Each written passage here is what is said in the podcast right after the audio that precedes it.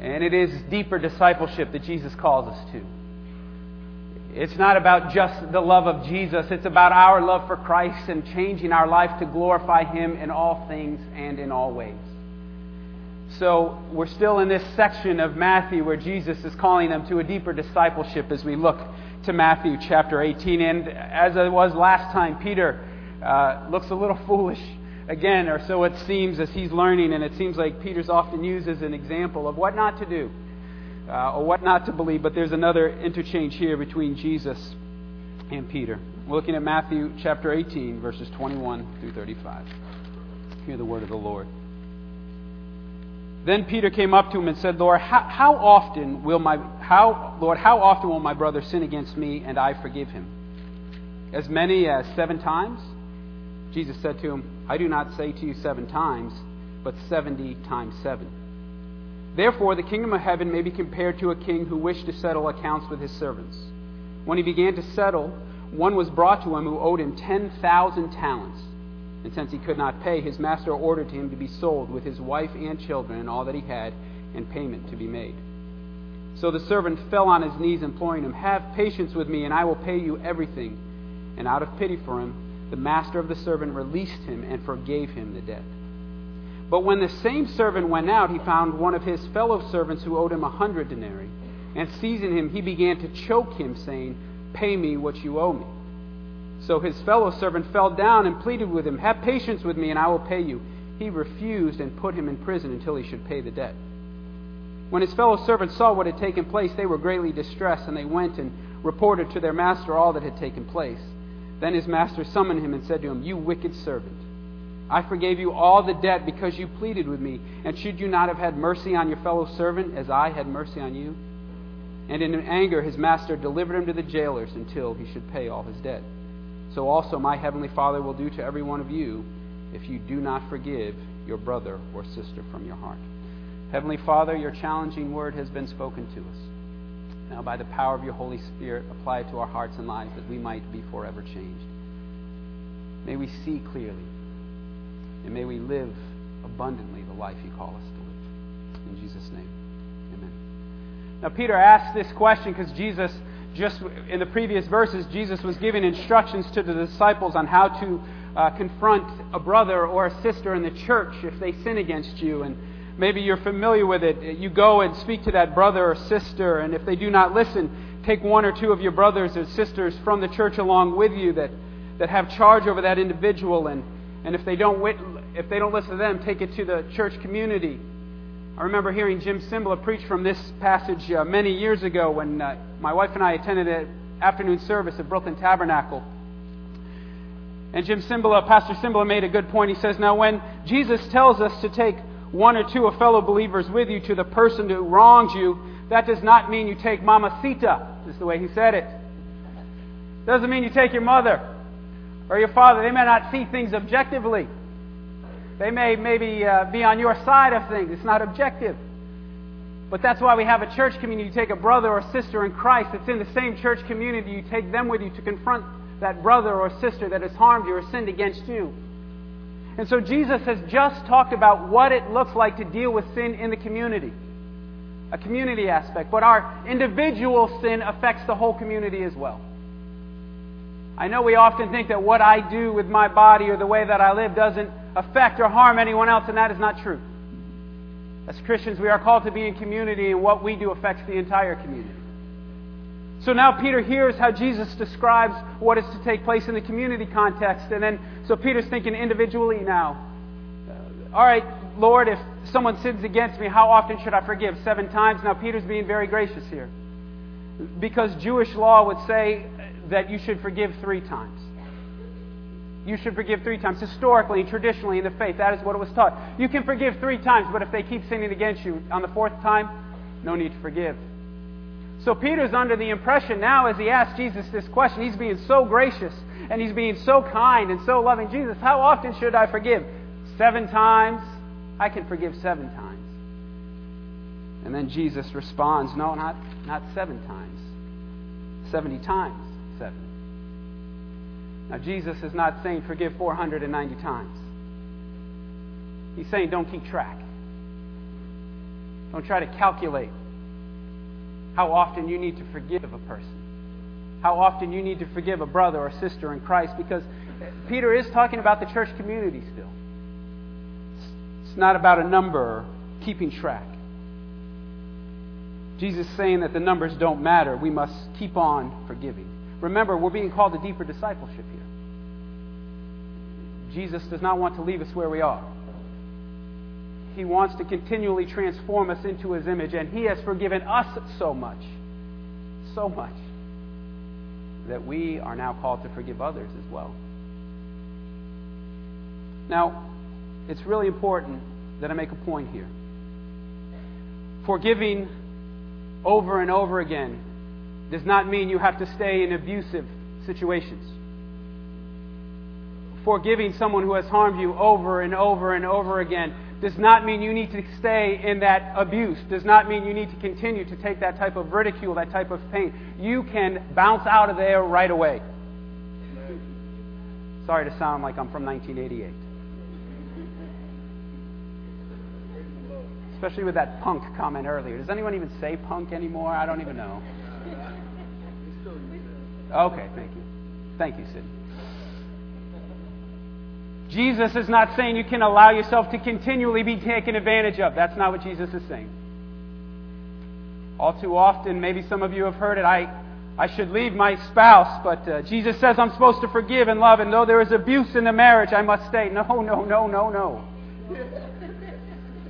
Jesus wants you up out of there. Amen. Amen. Jesus cares for you and loves you and wants to keep you safe. And you should not have to be in situations where you are not safe, where you could be harmed physically. But that doesn't mean Jesus isn't saying you still need to forgive that individual.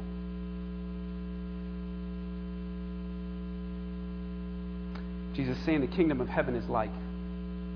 So remember, we're called to a deeper discipleship. We're now citizens of the kingdom of heaven.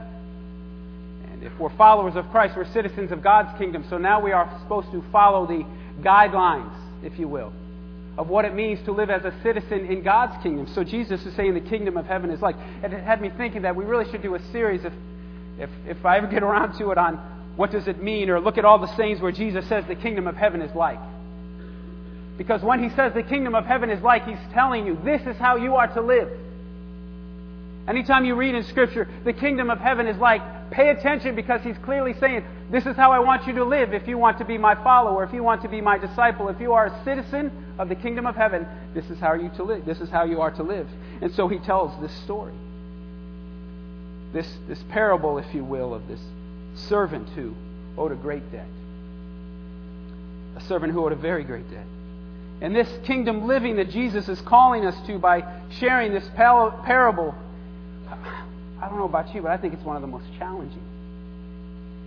To live as a citizen of the kingdom of heaven, everything is reversed. Everything's reversed. The last shall be first. It's when we're weak that we are strong. We sang that today. Everything's upside down. And where the world says, get back at that individual, where the world says, hit back or strike back or steal back or take back, Jesus says, forgive. We're being called to a deeper level of discipleship. Do you want to take the journey?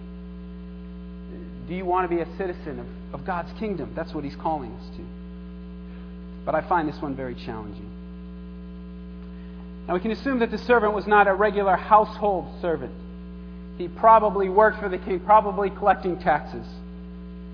But the figure that is given here, the figure that is given is impossible to collect. It's impossible to collect. One commentator says, the amount that the servant owed exceeds all taxes for Syria, Phoenicia, Judea, and Samaria. He could not possibly pay this back. So the king has the right to throw that person into jail along with their women and children and sell them into slavery. That's the right that the king has. And there's no way he could ever pay this back. And yet we read that the servant pleads and He forgives him. He forgives him all his debt and sends him on his way. Forgiven. He's been set free. God has forgiven us. His grace is abundant and overflowing for all that God has done for us. So the servant goes out, maybe just a few hundred yards. Who knows how far he walked out.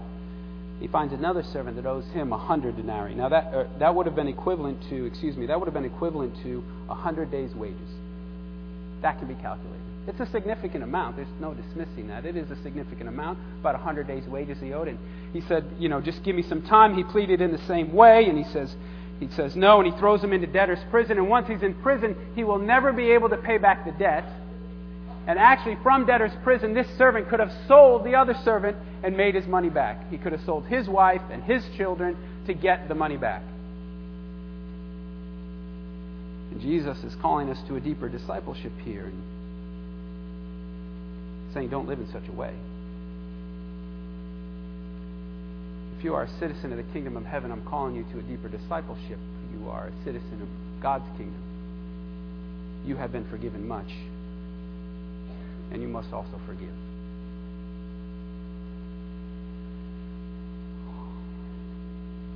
Did you notice how not forgiving can change a person? I caught this. I've read this parable many times, but I caught it in my studies this week. But when the same servant went out, he found one of his fellow servants who owed him 100 denarii. And seizing him, he began to choke him. Pay me what you owe me. It's as if he became evil. Wanted to kill him. Throw him in prison. I don't care about you. I don't care about your wife. I don't care about your children. I just want my money. And if we don't forgive, there is this pain that locks in, grabs a hold, and it changes us. It takes control of our life. It takes control of our circumstances and situations.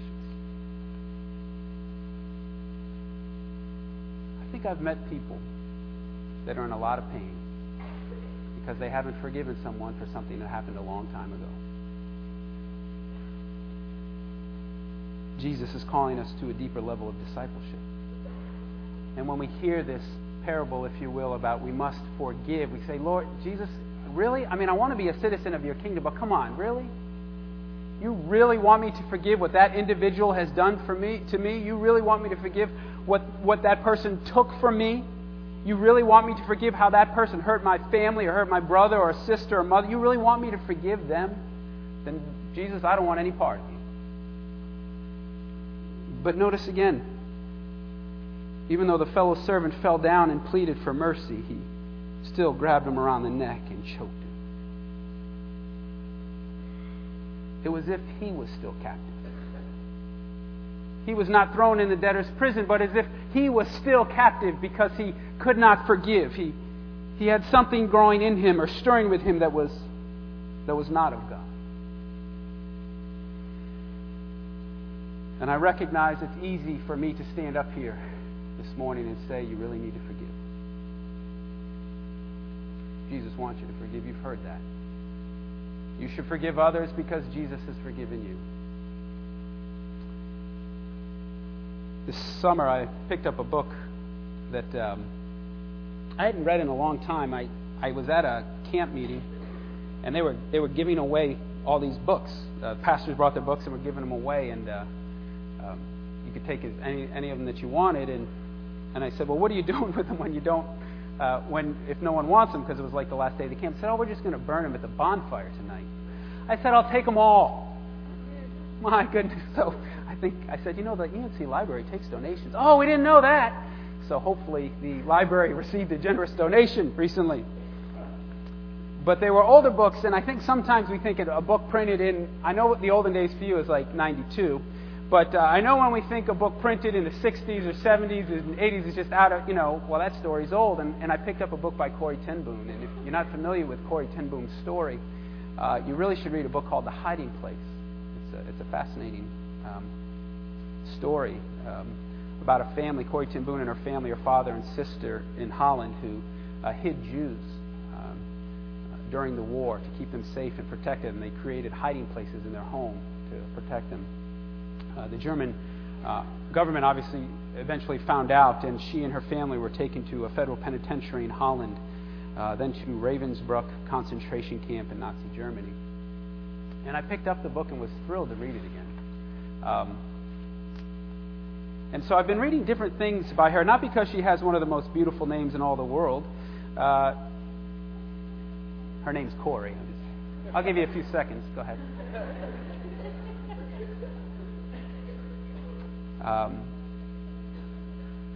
It's just a beautiful story that I almost forgot. Like, it was one of those just books I just needed to come back to. And then I've been reading different devotions of hers that I've picked up. And this one, as I was thinking about that this morning, I saw that I still had another book on my bookshelf here at the office, and the Hiding Place I had back at the house. And this one's called He Sets the Captive Free. And she shares a little story about forgiveness that I'd like to share with you. It's very brief. The title of her little devotional here is Forgiveness Possible. Do you know how it feels when your heart is full of hatred?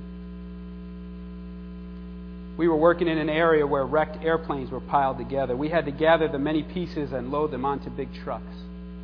It was terribly heavy work for us.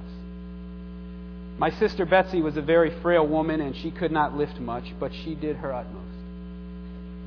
Suddenly, one of the guards noticed that Betsy was picking up only the little pieces because the big pieces were too heavy for her. Betsy said kindly to her, "Don't give me more to do than I'm trying to do already, because I am not strong enough to lift these heavy parts." The woman guard said, "You don't decide what you do, I decide." Suddenly, the guard started to brutally beat Betsy. I have never been so enraged. The other prisoners held me back, so I could not grab the guard.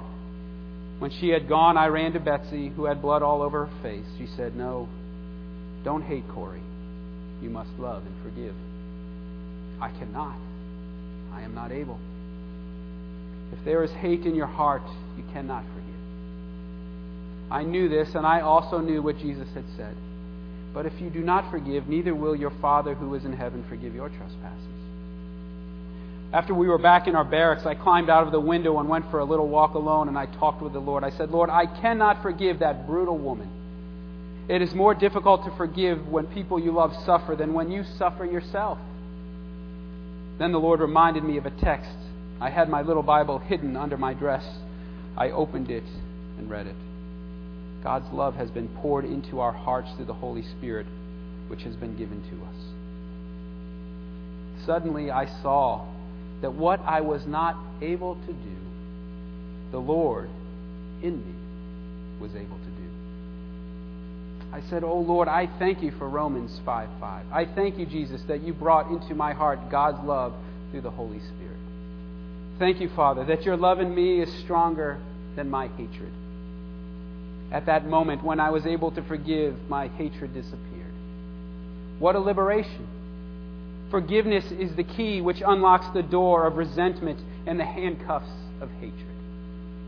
It is a power that breaks the chains of bitterness and the shackles of selfishness. What a liberation it is when you can forgive. Here again we see that we are not a wilderness, but a garden of the Lord.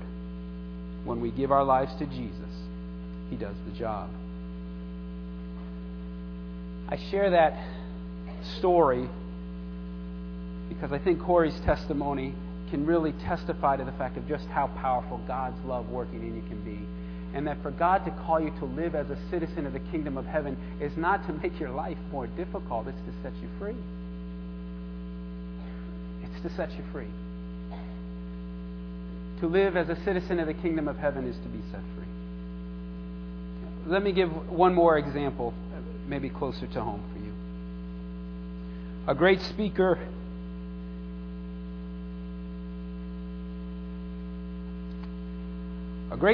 in this very chapel said,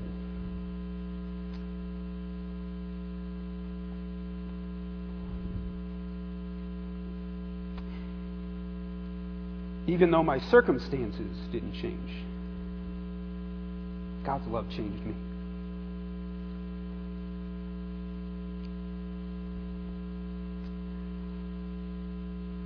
No longer battling anger toward my father,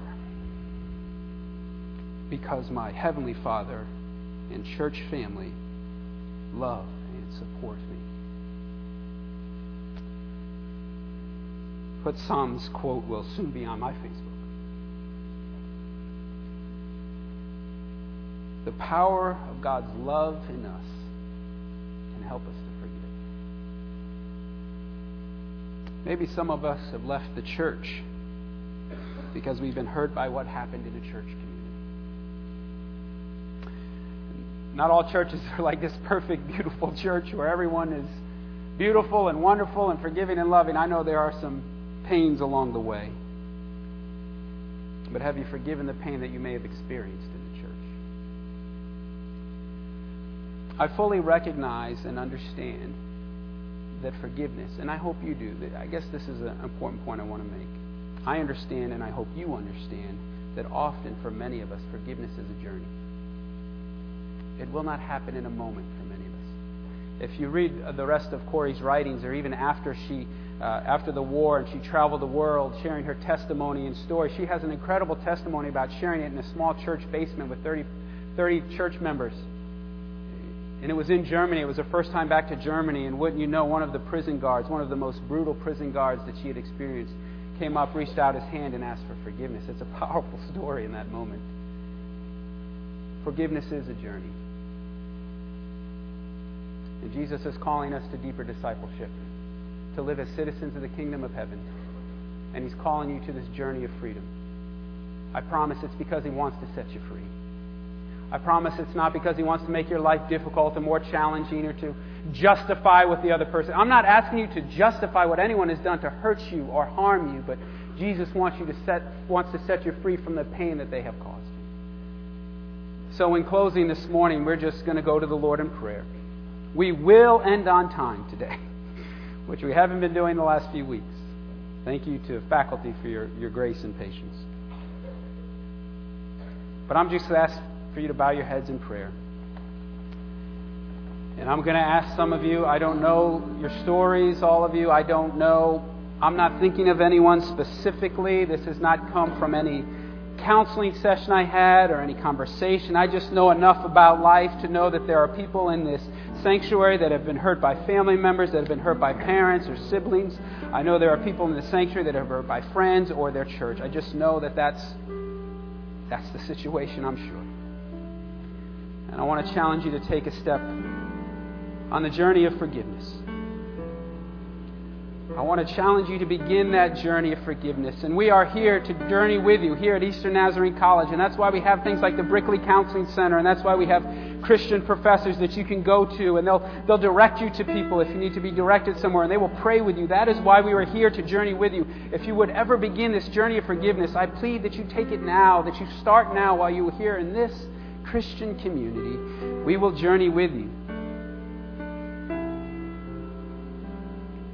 So now, in a silence beyond words, I challenge you to take that step. You may not be able to say, Lord, I forgive that person, but you can say, Lord, will you help me to begin to forgive what they have done to me? I promise it's only because the Lord wants to set you free. Yes, it is a deeper level of discipleship. Yes, it does come at a cost and a price. And yes, it is challenging, but it is freedom in Christ Jesus. Lord, hear the prayers of our hearts from this sanctuary this morning.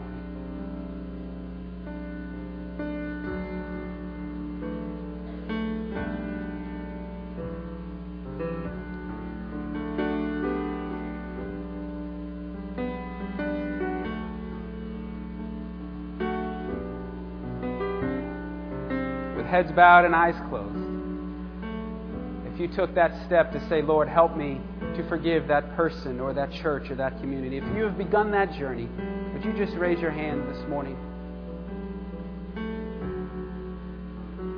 Thank you. Please hear me. We're here to journey with you. Faculty, Brickley Counseling Center, Chapel, we are here for you. You do not journey alone. Heavenly Father, thank you for your grace and mercy.